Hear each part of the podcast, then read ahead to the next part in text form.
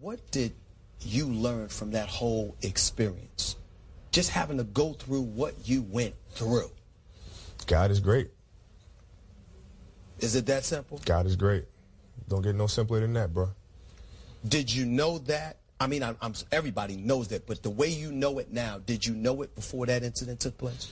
You can know it all you want, but until you got to pick up that cross that you can't carry, and he picks it up for you and carries you and the cross, then you know.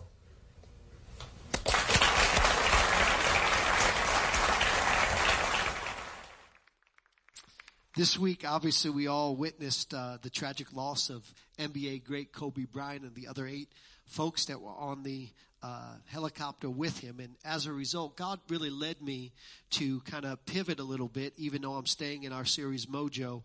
And you'll understand why what I'm about to talk to you about is so key to getting your mojo back. But it led me to a scripture in, in Luke chapter number 12. And I, I want you to turn there with me. It'll go up on the screen in just a second. Here's what it says.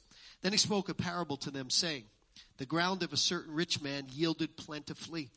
And he thought within himself saying, what shall I do since I have no room to store my crops? So he said, I'll do this. I'll pull down my barns and I'll build greater. And there I will store all my crops and my goods. And I will say to my soul, soul, you have many goods laid up for many years. Take your ease, eat, drink, and be merry. But God said to him, fool, this night your soul will be required of you. Then whose will these things be which you have provided? So is he who lays up treasure for himself and is not rich toward God.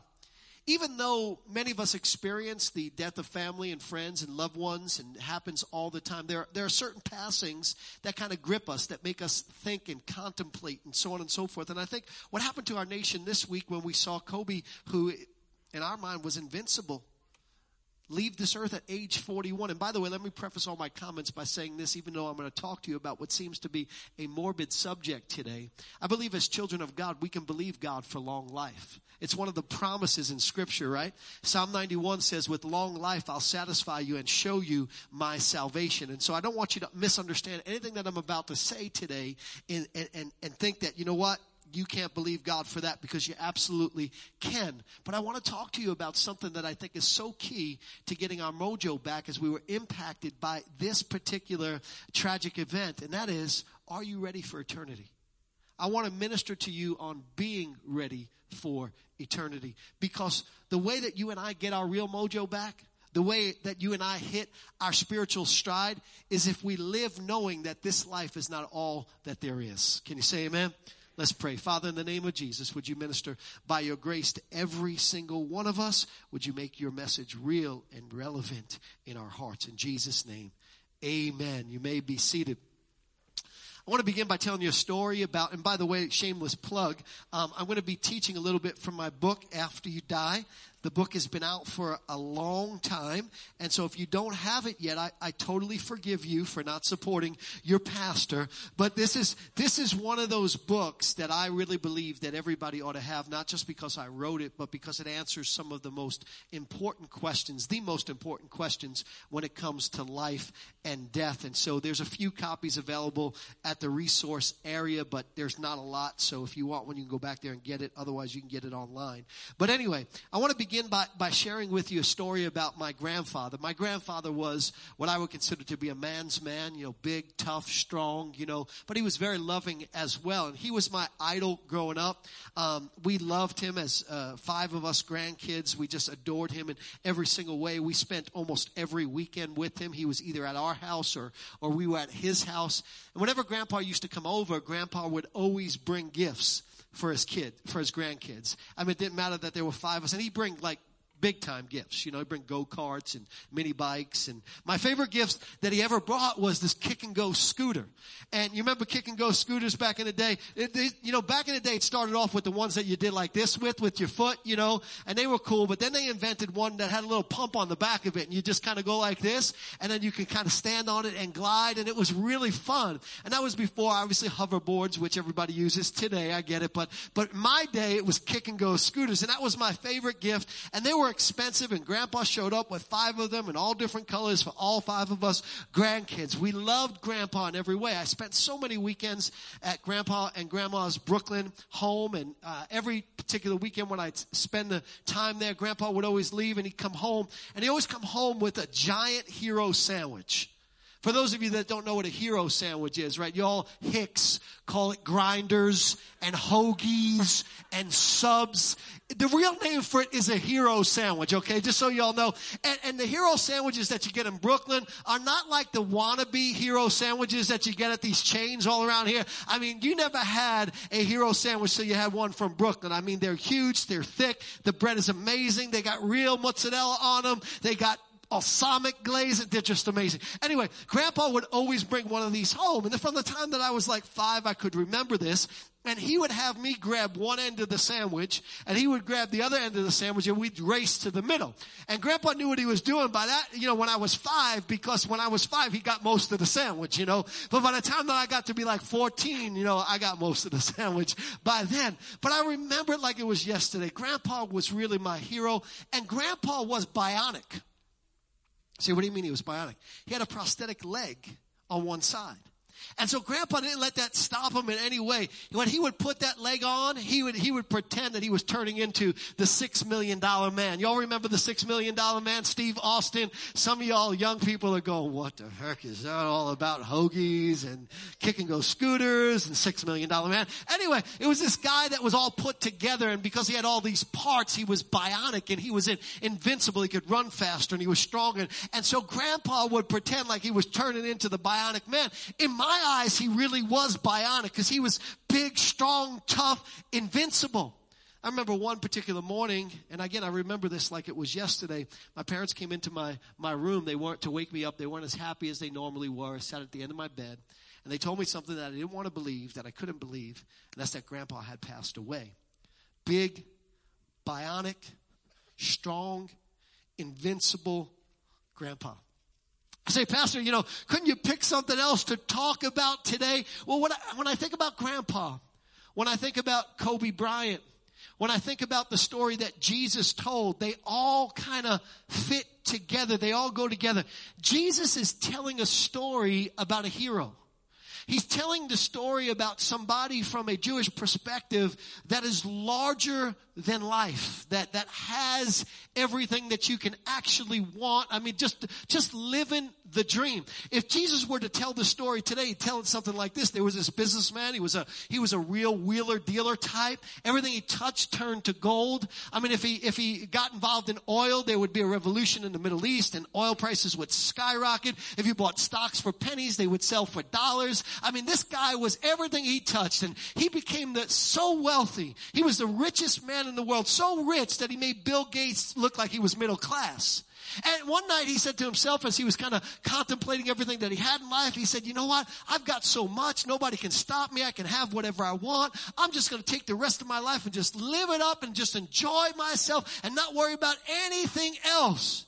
That night he went to bed dreaming about the life that he would live and he died. And again, you're like, Jesus, come on, man. Thanks for the punch in the arm. Appreciate that, you know, pep talk, Jesus. And as the Jewish people are listening to this, Jesus has grabbed their attention because what it sounds like to us is the American dream. Just had a gorgeous wife and a couple of kids and a picket fence and a nice house. You got the American dream. But it was also the Israelite dream. See, the Israelites to them, rich people were their heroes. Every one of their heroes, Abraham, Isaac, Jacob, Joseph, David, Solomon, all really, really wealthy. And in the Israelite time, that's what they aspired to be like. And so Jesus is telling this story about this really, really rich guy who is the hero of everybody else. And they love it, except of course, the death part of it. And Jesus, you would think, well, why is Jesus telling this story? He's telling this story about this hero, this bionic person, this NBA all-time great, this hero. And he tells this story and you wonder, why is he telling the story like this? And some people, you know, chime in, the really religiously jealous people, they t- chime in, they go, well, he's telling it because he's warning everybody against money. You know, as if Jesus was this anti-establishment, tax, tax the rich agitator back in his day. And, and when we listen to the story, those of us, you know, who want to be rich but are not particularly rich, you know, there's this jealousy that rise up on the inside of the, another rich guy bites the dust. Let's tax him big. You know, that's kind of the way America thinks these days, right? That's not what Jesus was saying. That wasn't Jesus' point. Jesus called this guy a fool. He called him a fool not because he was rich. Matter of fact, if you look at the story, everybody listening to the story thought he was an honest businessman. Jesus doesn't say he cheated, doesn't say he lied, doesn't say he, he treated anybody badly. He doesn't assign any form of punishment to his business dealings. He doesn't call him a fool for the reasons that you and I would think that Jesus calls him a fool. He calls him a fool simply because he lived this life as though it were the only life. He gave no attention to what really matters. And that is not the life that now is, but the life that is to come. This guy was not ready for eternity. And so what Jesus is really telling us is this, if we don't want to be a fool in life, we need to not just live with an eye on now. Yes, enjoy life and yes, God wants to bless your life and all that kind of stuff. But don't live this life by putting all your eggs in this life because this life is not all that there is. And Jesus is telling us it's a clarion call to be ready for eternity because that's how you hit your spiritual stride. That's how you live your life uh, in a way that is effective as a Christian. It's not worrying about just the here and now, but it's asking ourselves the question, how is my here going to affect my there? And so Jesus in the story gives us, I think, at least three things that teach us what it takes to be ready for eternity. And the first thing that he teaches us is to realize that life is short. When you think about Kobe, there's, there's a lot of numbers associated with Kobe the two numbers that he wore. He wore number eight when he first came into the NBA. And the reason why he wore number eight is because in his Adidas basketball camp, if you ever went to basketball camp, what they do is they put a, just a number on the back of your shirt you know, and they have so many kids that it can get up into the hundreds. And his number was 143. So he wasn't Kobe back then, he was number 143. And finally, when he made it into the NBA, he said the, when you add up 143, you get eight. And he said, I'm going to wear number eight because this is for me to prove to everybody that I belong here. And so he wore number eight. And then as he got a little bit older, you know, halfway through his career, he switched over to number 24. And when he switched over to number 24, he said the reason why he switched because it, now he had evolved. Now he wasn't young like he used to be, although I think he switched when he was in his early 20s or mid 20s or something like that. It's funny how, as an athlete, mid 20s is starting to get old, right? And he, and he, and he said to himself, well, now that I've kind of matured a little bit, I'm evolving. I don't have the same type of skill set that I used to have. You know, you know, my body doesn't respond the way that it used to do. But he said, now I'm smarter. Now I'm wiser. Now I play not with just the talents that I have, but I play with the talents and the wisdom that I have. He said, neither one is better, but, but I've just evolved evolved. And so he wore number 24. And as number eight, he, he did a lot of great things. And number 24, similar great things. As number eight, he scored 16,866 points, won three titles, a scoring championship, made eight all-star selections in 707 games. As number 24, he had an eerily similar result. 16,777 points, two titles, two MVP awards, a scoring championship, an MVP award, and 10 All-Star appearances in 639 games. A lot of numbers associated with Kobe. You know what number we're going to remember the most? 41. That was the number of years that he lived here on the planet. And there's a message in that. And the message in that is what Psalm 90 verse 12 says teach us how short our lives really are. James chapter 4 verse 4 says, For what is your life? It is even a vapor that appear for a little while and then vanishes away. What's the message? If we're going to be ready for eternity, we need to realize that life is short, whether you live 10, 20, 30, 50, or 100 years. It's short. Listen, listen. One author described the brevity of life in terms of how fast time moves especially as we get older. Have you noticed that? Like Sunday, I feel like it was Sunday yesterday and it's Sunday again. Like for me, Sunday just, just, just comes upon us, right? And, and you feel like Christmas was just here and boom, Christmas is going to be there again. Time moves quick when you get older. And this author writes this. He said, do you realize the only time in our lives when we like getting old is when we're kids? If you're less than 10 years old, you're so excited about aging that you think in fractions. How old are you? I'm four and a half, says every young boy and girl. Yet you are never 36 and a half. Halves only come when you're four going on five. You get into your teens and now they can't hold you back. You jump to the next number, even a few ahead. How old are you? I'm going to be 16. You're only 13, but you're going to be 16. Then the greatest day of your life, you become 21. Yes. But then you turn 30. Ugh. What happened there? You turn 30. Sounds like, you know, something went wrong with you. Sound like you became bad milk, sour milk. You turned 30, you gotta throw them out. There's no more fun now, just soured. What's wrong? What's changed? You became 21. You turned 30. And then you're pushing 40. Whoa, put on the brakes. It's all slipping away now. And before you know it, you reach 50. And by the time you reach 50, your dreams are gone. But wait, you make it to 60. They didn't think you would, but you made it. You built up so much speed that now you hit 70. After that, it's just a day to day thing. You hit Wednesday, you get into your 80s. Every day you complete a cycle. You hit lunch, you turn 4.30, you reach bedtime. But it doesn't end there. Into the 90s, you start going backwards again. I was just 92. And then the strange thing, strange thing happens if you make it over 100 you become a little kid again. I'm a hundred and a half.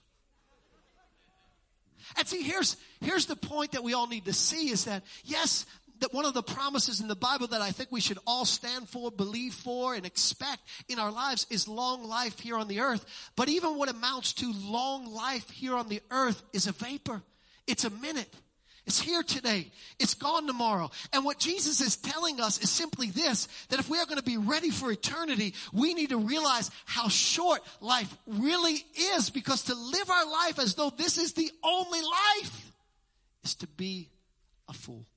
Second thing that Jesus tells us about being ready for eternity is that we need to prioritize what matters most. Jesus speaks of this when he says in the parable, so as he lays up treasure for himself and is not rich toward God. So is he, what is he talking about? So is he a fool who lays up treasure for himself and is not rich toward God. What does it mean to live a life that is rich toward God? Well, one layer of meaning to that is to live our lives in such a way that we please the Lord, that he's happy with us, that he's proud of us. And when it comes to living a life like that, and remember, Jesus didn't call the guy a fool because he was rich. He called the guy a fool simply because he didn't live life in order to please the Lord. That wasn't, he, he was playing, by the way, Monopoly with his life.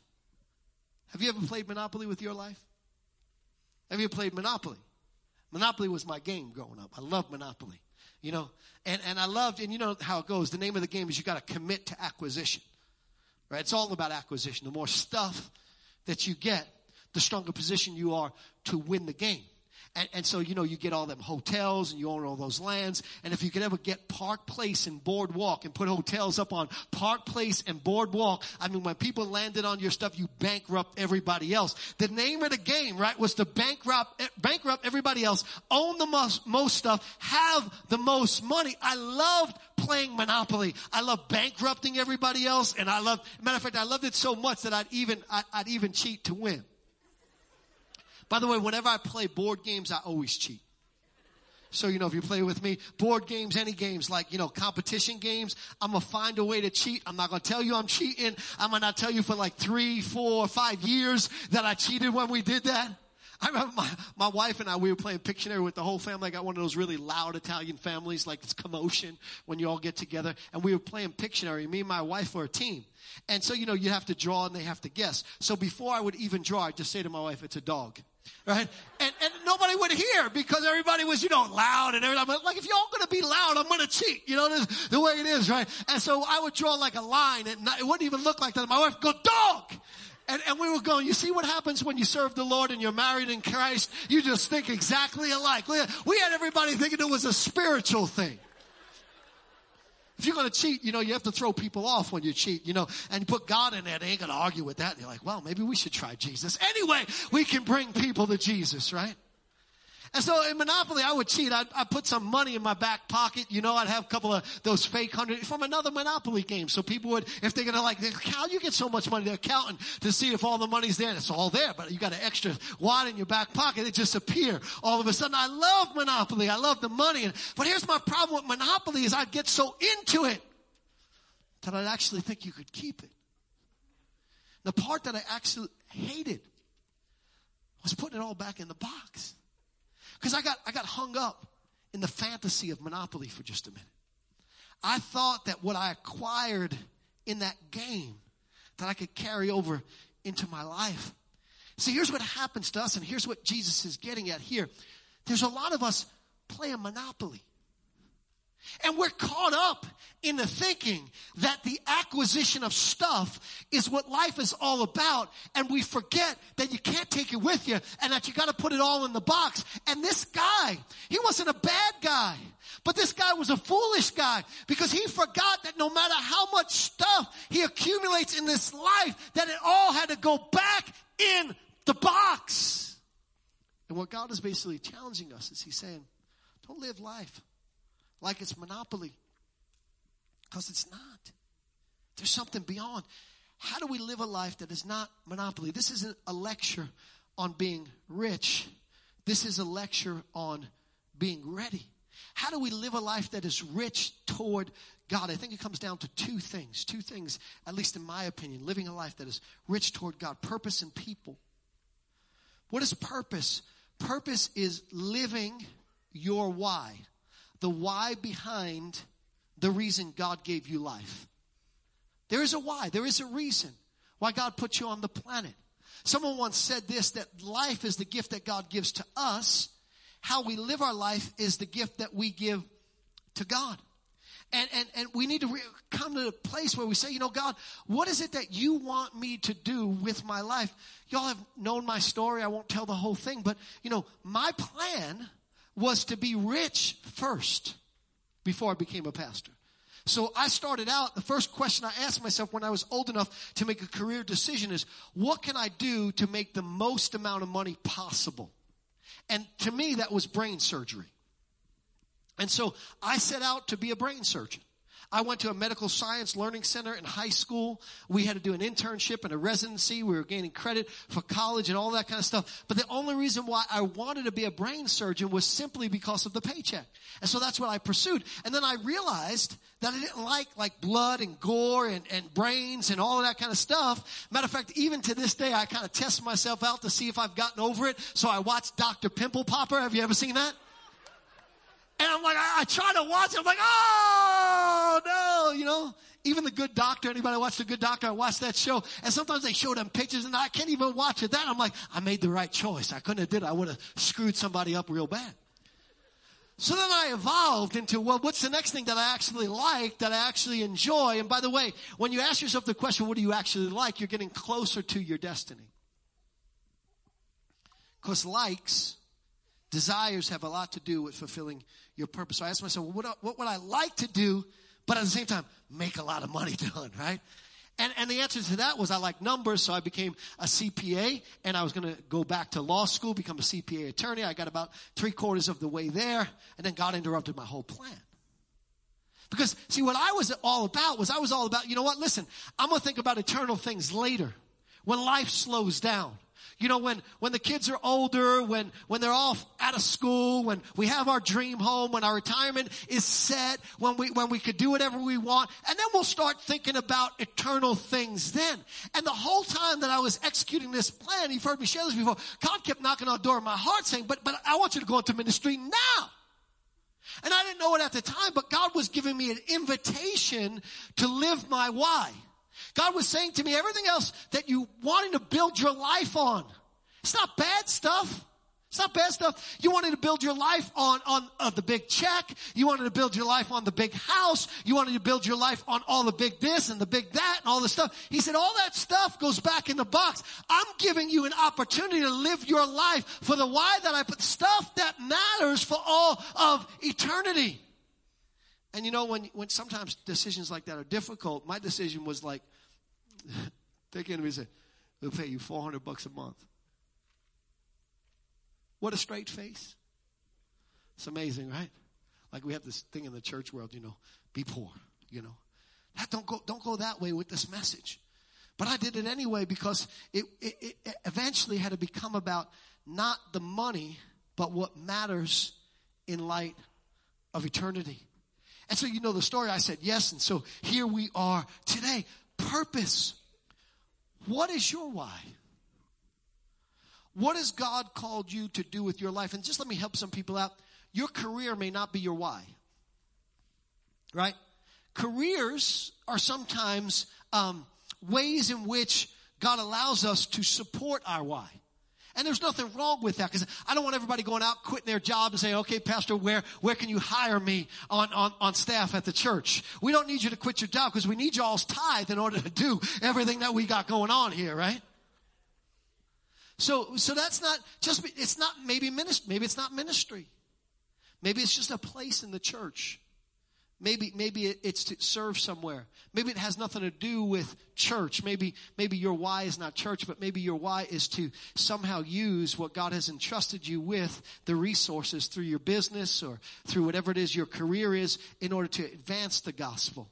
Maybe it's to make a difference in one particular area of life. Maybe it's to help people out who are struggling with this or struggling with that. But you need to figure out what your why is and you need a purpose in your life that that is where you are going to give energy and devotion and time to because that's what eternally matters. The way that we live our life is the gift that we give to God. But the second thing that we need to focus on because I believe this is what God is all about is people.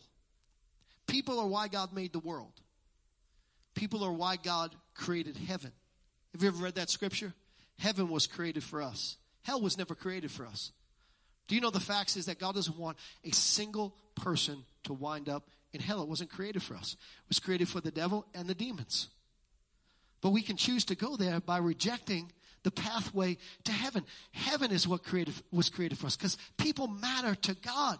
People are who God gave his son Jesus to die for on the cross. God revolves his whole world existence around people. Matter of fact, the scripture of the Bible that summarizes the, the heart of God, John 3 16, for God so loved the world.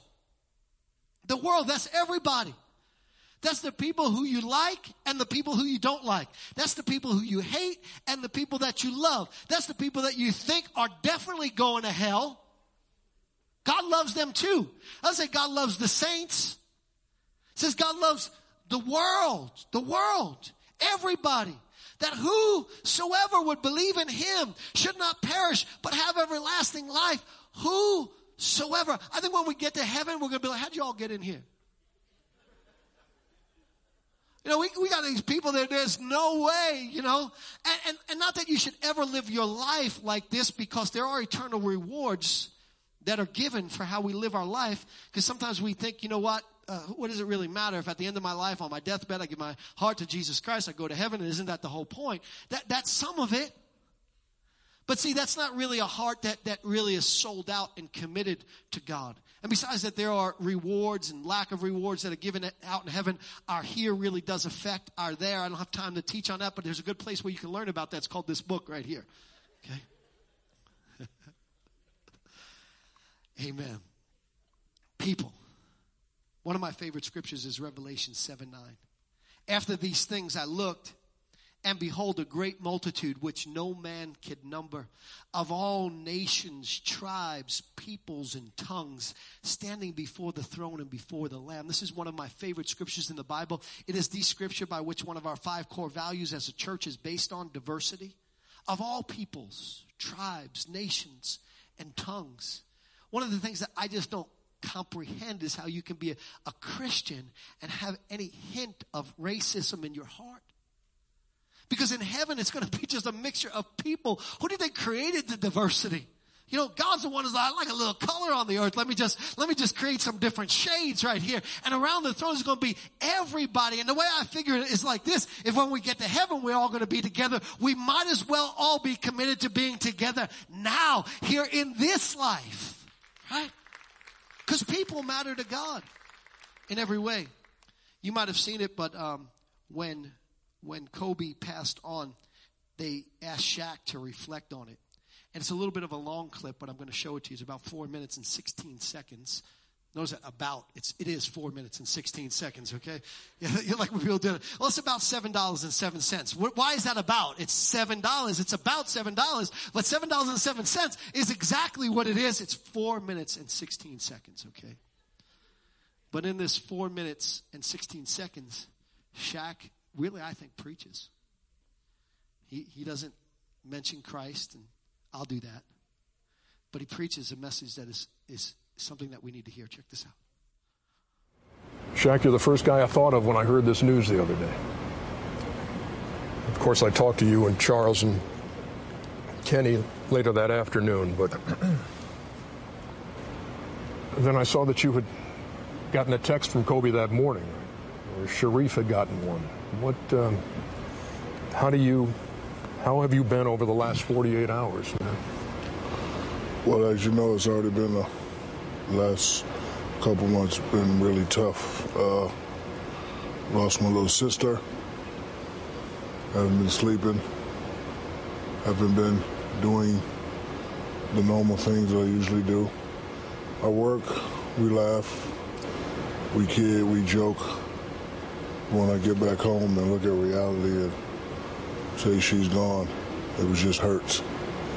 So the other day I'm downstairs working out with my son Shaqir, my nephew Columbus, and my other nephew comes in crying, and he shows me his phone. And I snapped at him. I said, man, get that out of my face. Just get it away from me. You know, we live in a world where anything could be photoshopped, anything could be hoaxed. I didn't want to believe it. And then I got the call from you, Charles, Kenny, everybody called me. And then we found out it was confirmed. And haven't felt the pain that sharp in a while. 47 years old. Uh, two lost two grandmothers, lost a Sarge, lost my sister, and now I lost a little brother. We, uh, our names will be attached together for what we did. People always ask about our relationship, and I tell them it's just like me and Charles. You got two strong-minded people that are going to get it done their way. We're going to say certain things. The respect will never be lost. But when it comes to be inside the lines and win, that's what me and him, that's what we did. That's what me and Charles, that's what we do. It was sort of like a triple, triple stabbing to the heart because after you cry and wonder about that, then I get back on the internet, Rick Fox is on the plane. So now I'm, I'm, I'm sick even more. I'm calling Rick, he's not answering. So now I'm, I'm, I'm, I'm like, what's going on? And then the final blow, his lovely daughter was with him on the helicopter. You know, we, every time I saw his lovely wife and his kids, same thing I do with, with, with Kenny's kids and D-Wade's kids. Hi, my name is Uncle Shaq. I don't know if they know me as a basketball player. It doesn't matter. I just, hi, I'm Uncle Shaq. I try to make him laugh. And he would do the same thing. Shareef called me devastated and said, Kobe, just text me to check and see how he's doing. And he used to do that from, from time to time. You know, it just makes me think that in, in life, sometimes instead of holding back certain things, we should just do.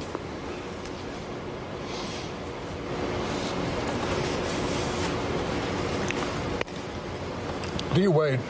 Hold on, I'm not finished. Okay, go. We uh, we up here we work a lot, and I think a lot of times we, we, we take stuff for granted. Like I don't talk to you guys as much as I as much as I need to. The fact that uh, we're not going to be able to joke at his Hall of Fame ceremony, We're not going to be able to say, hi, I got five, you got four. The fact that we're not going to be able to say, if we would stay together, we could have got 10. Those are the things that you, can't get back. And with the loss of my father, my sister, and my thing, that's the only thing I wish I could just say something to him again.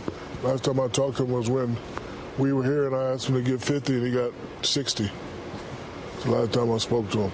And I just wish I could have, you know, so it, it, definitely changes me. I have to, because I work a lot. You, you, you, guys know what I do. I, I, I work probably more than the average guy, but I just really have to now just take time and just call and say, I love you. Rick Fox call, finally called me and said, man, I love you. B. Shaw called me. So I'm going to try to do a better job of just reaching out and just talking to the people rather than always procrastinating because you never know. Life is too short. I never, I could never imagine nothing like this. Shaq said so much in that uh, little reflection. I want to summarize it in three ways love openly, reconcile quickly, forgive freely. Notice what he said. He said, I don't know if you called, he said he was trying to track down Rick Fox just to know that he was okay. And finally called, and, you know, all they said was, I love you, man. And, and one of the things that, that we have to do in life, if we're going to live a life that is rich toward God and where people matter, is tell the people that matter to you, that you care about, that care about you, tell them you love them. Don't, don't rush through life and miss the moment. Slow down and take time for them. Playing Monopoly is not as important as telling people how much they matter to you. Second thing, reconcile quickly. Notice what he said people often wonder if we stayed together, if we would have won 10. They didn't stay together. And the reason why they didn't stay together is they had a rift and they didn't reconcile it quick enough. Reconciling quickly is so important in life. I remember when Lisa and I first got married, it, it was my job. I took it as my spiritual responsibility uh, to make sure that we always reconciled. And, and so um, whenever we had a fight, I'd say, I'm sorry, all the time. And this went on for about six months. And anytime we had a little disagreement or something like that, I say, I'm sorry, I'm sorry, I'm sorry. And then about six months into it, we had, we had what was our first mother lode blow up. Anybody ever have a mother lode blow up being married? If you've been married for any length of time, trust me, it happens. You have to learn how to navigate through that kind of stuff. And you have to, you have to learn how to make sure that it doesn't go to places that you never want it to go again. But we had, we had one of these really big blow ups and, and, and she was a thousand percent wrong, not a hundred percent wrong, a thousand percent wrong, you know? And here I am you know, the whole time, that first six months, I'm saying sorry. And, and, you know, even if I'm being nice, I'm saying sorry for stuff that I'm wrong about 50% of the time. I mean, if I'm going to really be honest with you, it was more like, you know, maybe 99% wrong her, 1% wrong me. And I'm still saying I'm sorry, right? And so resentment starts to build up because I'm the only one. And then we have this big mother lode fight. And, uh, and, and I'm like, I'm not saying I'm sorry. Just not going to do it. And, and, and, so I learned at that point, and she's grown a lot since then, by the way, you can talk to her after service. I learned at that point that one of my, my wife's, um, not so f- wonderful attributes is she, she has a tendency to be stubborn. Not that y'all's wives are like that, right? In any way, shape, or form, or husbands, right? And so, so I'm expecting, I'm like, God, you know, look at it. She's going to have to say she's sorry this time. Six months, I, I bite, bite the bullet, make it my responsibility, and I'm the spiritual leader of this home to say I'm sorry. And, and I'm just not saying I'm sorry this time. And so we had a three day standoff. Three days standoff. I'm like, God, and we didn't talk for three days. You know how hard that is? Like to not talk for three days when you're, I'm not, I'm, I'm talking about not say anything. Not even like a nasty comment like, where's the toothpaste? You know, not, not even nothing like that. Just not say nothing to each other for three days. And I'm like, God, you have to do something about this woman you gave me. Sound a lot like Adam, right? And so for three days, and, and you know, I'm a pastor at the time, right? And, and so, you know, in my line of work, I gotta pray, whether I want to pray or not. Can, can I be honest with you? One of the reasons that I became a pastor is so I would pray. Does that make any sense to anybody? I was like, God, if I don't become a pastor, there's no way I'm going to read my Bible like I should. There's no way I'm going to pray like I should. So maybe I'll just become a pastor so it forces me to do it. God will get you in anyway he, he has to, you know? And so I, I had to pray. And as I'm praying, like I'm trying to pray for a message and think, think I'm going to be able to go and be effective in the pulpit, we'll have a problem in my house. We kind of think that too about life, right? That we can be effective in life when we have a problem at home. Matter of fact, on Valentine's weekend, I'm thinking about having Lisa and I talk together to you so you can hear her side of the story, you know. But I just want to tell you in advance, whatever she says is completely a lie. I promise you it went down the way that I said, right? And so we have, we have this standoff for three full days and I go to pray and finally the Lord says to me, He said, I didn't change my mind about you being spiritually responsible for this relationship. Whether she says she's sorry or not, you need to make sure you reconcile this. And so what do I do after, you know, presence of the Lord? I go and say, I'm sorry. And the best part of making up, breaking up, is when you're making up. Anyway, um, so we reconciled. We reconciled quickly, right? And, and, and here we are, happily ever after. But what if we didn't? My kids may not have had parents that are still together. And no matter, I know people get divorced and kids are resilient and all that kind of stuff, but there are different things that go down as a result of all that kind of stuff. And who knows how it would have affected them, how it would have affected our lives. Who know if I, who knows if I still would have been in ministry? Who knows if Shaq and Kobe would have had 10 if they stayed together? I know that if Jimmy Johnson didn't leave the Cowboys, the Cowboys would have had like 10. I know that for a fact, right? What, what about this. Reconcile quickly. It matters because that's how you stay in right relationship with the people that matter to you. But the last thing that I, I think that Shaq was saying is saying forgive freely. He said people always ask about our relationship because, because they kind of didn't stay together. People wonder if the relationship was strained and everything. And he looks back and he says, it's like a little brother to me. And the implied thought there is that, you know, we're going to have disagreements, but there's always forgiveness that is there. And Jesus talks about forgiving freely in Matthew chapter 10. He says, freely you have received, freely give. Is there anything that we have received as children of God more freely than forgiveness? We don't have to beg for it. We don't have to jump through hoops for it. We don't have to do penance for it. I know back in the day, you know, you had your rosary beads and stuff like that. You had to say like 4,000 Our Fathers, Hail Marys, and Glory Bees in order to be forgiven. But that's not the way it is. The way it is, is that Jesus shed his blood on a cross for you and I. So if we go to God and we confess our sins, he's faithful and just to forgive us of our sins and cleanse us from all unrighteousness. It is free. And, and what, what he's saying to us is, it's kind of hypocritical. It's kind of not right. Like we, we take forgiveness from God like all the time. You know, even even if we know we've we've trampled on the grace of God, which we sometimes do, because we're like, God, can you forgive me for this? I'll never do it again. And ten seconds later, we did it again. God, can you forgive me? And we accept it, and we do it again. And God can forgive me, and we do it again. And we receive this forgiveness so freely, but we won't extend it to people. And what God is telling us is that we need to, as Christians, this need to be a hallmark of our life. But then the last thing that, that I think Jesus teaches us in here uh, in, in this little story about being ready for eternity is that we need to be prepared to meet our Maker. Verse number 20. But God said to him, Fool, this night your soul will be required of you. This man was a fool partly because he thought that he was his body. He thought that the part of him that mattered most is the shell on the outside.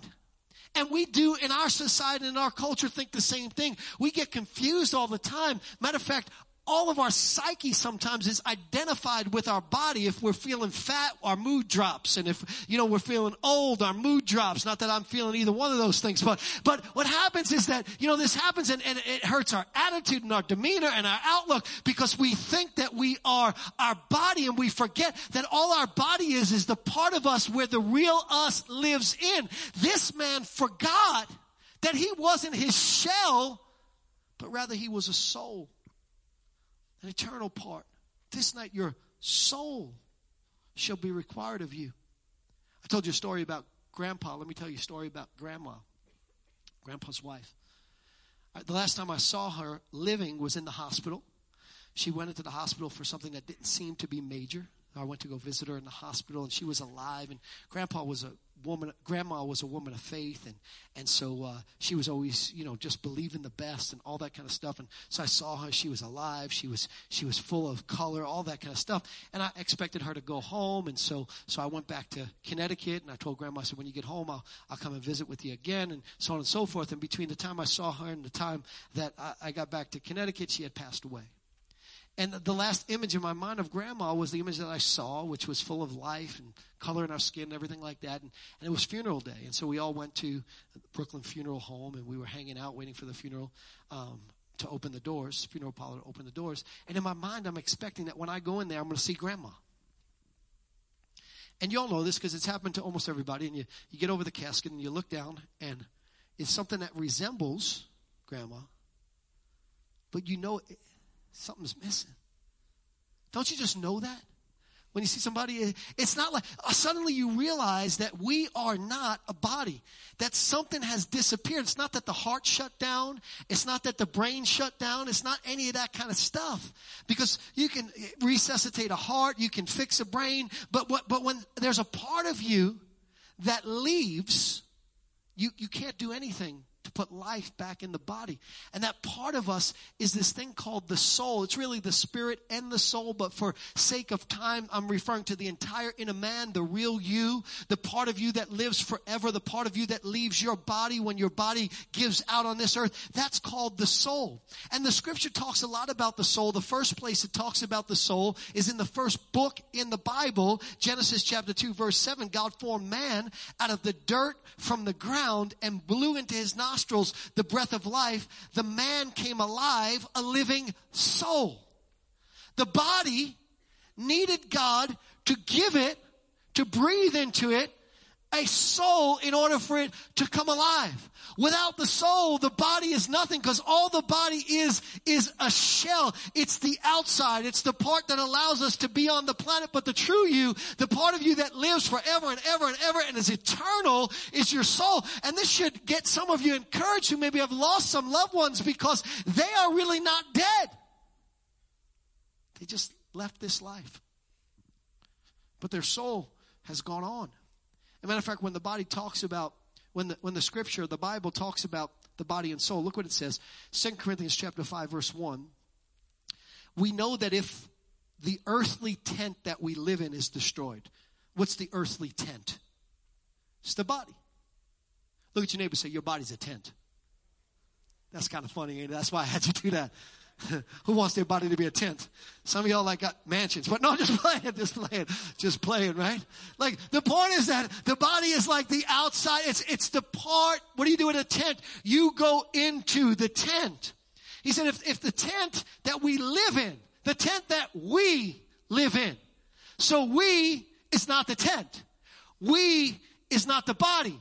We live in the body. We live in the tent. If that's destroyed, we have a building from God. An eternal house in heaven, not built by human hands. What is that? That's the soul. That's the inner man. That's the real us. That's the part of us that lives forever and ever and ever and ever and ever. And don't confuse the two. I remember years ago when I was teaching this, and some of you have been in our church for a long time, remember this. I was teaching about how the real us lives inside of our body. And I thought to illustrate it, I would, I would uh, have them get me an astronaut costume. Okay? And so I told them, I said, go get me an astronaut costume. But I didn't check it beforehand. I, I trusted them right? Because sometimes you got to trust. And so my plan was I'd be teaching about this. I would say, hold on a second. I'd go back off stage and I'd put the astronaut costume on and come back out and they would see that I'm looking out from the astronaut costume. And I'm thinking NASA astronaut. Get me a costume. If I ask for a costume, don't get me something put together in the backyard somewhere. Get me a real one. You know? Well, I went back there and looked at the costume and said, one, one size fits most. And back then, I, I, wasn't in most category. I'm barely in most category right now. I wasn't in most category. And then I look at it, it's like white spandex.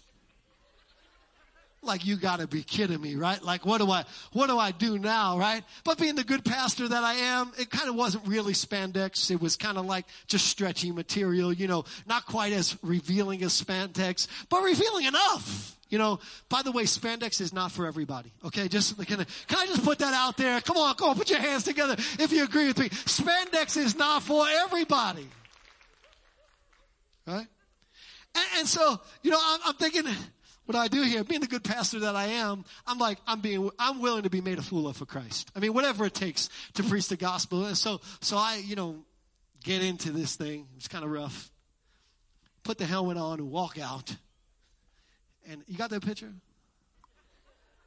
There it is. Look at that. Look at that.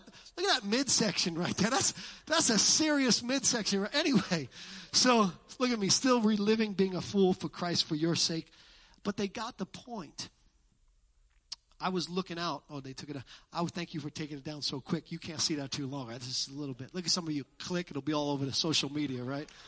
Look at my pastor. Yeah. Got a big tent, doesn't he? No. you got the point though, right? Looking out. The real me was on the inside. And here's what the scripture's teaching us. Here's what Jesus is teaching us is that the real us needs to be ready for eternity.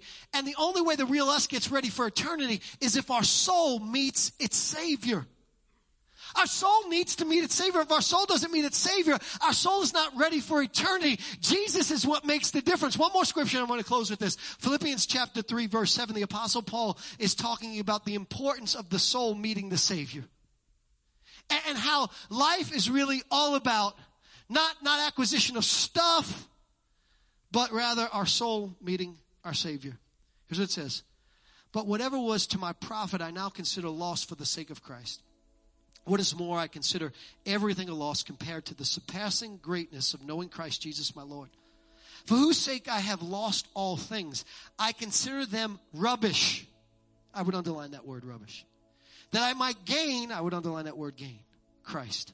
And be found in him, not having a righteousness of my own that comes from the law, but that which is through faith in Christ. The righteousness that comes from God and is by faith. Now, let me explain this and we'll get out of here. And when you leave, you have to leave quick again today, okay? Promise? Pinky square? No, just.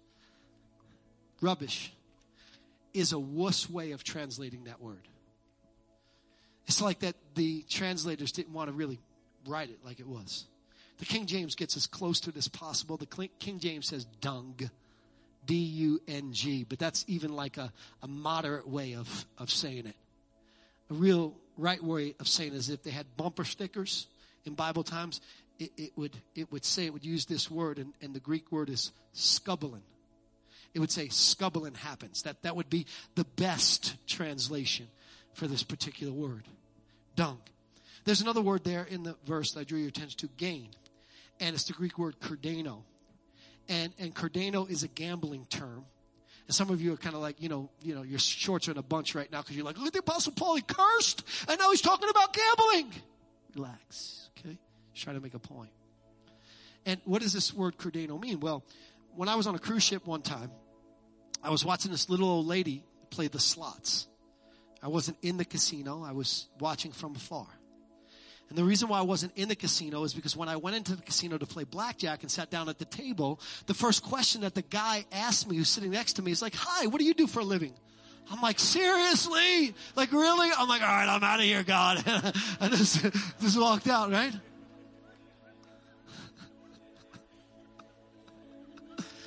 And so I decided to just watch from afar to live vicariously through all the sinners, you know? So I'm watching the, this little old lady and she puts a quarter in the slots and she pulls the arm, you know, and, and she goes, scubble on.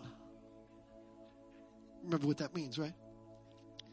And she puts another quarter in and she goes, pulls the arm, she goes, on. She puts it in again, on. Why did she keep yelling "Scubble on at the machine? Because it didn't win. She wanted to hit the jackpot. And that's what the word kardano means. And so what the apostle Paul is saying here is he's saying this. He says, I count everything in my life that has been for my good or for my bad, skubalon. The titles that I've had, Scubalon. The jobs that I've had, Scubalon. The checks that I've made, Scubalon. The house that I live in, Scubalon. The status that I've achieved, Scubalon. The, the social media following that I have, Scubalon. All that is Scubalon. Here's what he says. He says, because one day on a dusty road to Damascus, I hit the mother lode. I hit the jackpot. My soul met a savior and his name is Jesus Christ. And he saved my soul and he forgave my sins and he washed me clean. And here's what he was saying. He's saying the reason why everything else is scubalon and that's the jackpot is because all that other stuff has got to go back in the box. But Jesus travels with me off into eternity. Are you ready for eternity. Are you ready? Because at the end of the day, it's kind of all that really matters. Um, Solomon, the richest person who ever lived, he looked back at the end of his life. Here's what he said. So, so just want to, like, be rich, no problem with that. Okay? Please be rich. Be rich and be faithful to the Lord, okay? I have no problem with that. I like having stuff, right? But let's not live for that stuff because Solomon, at the end of his time, he looked at everything he acquired when he knew he was about ready to go on. By the way, the Apostle Paul wrote that text when he was about ready to pass on. It was his like kind of last words. Solomon is about ready to pass on. He goes, looks at it, goes, meaningless. Meaningless. It's all meaningless. Because at the end of the day, it goes back in the box. And what matters most is are you ready for eternity? Would you stand to your feet?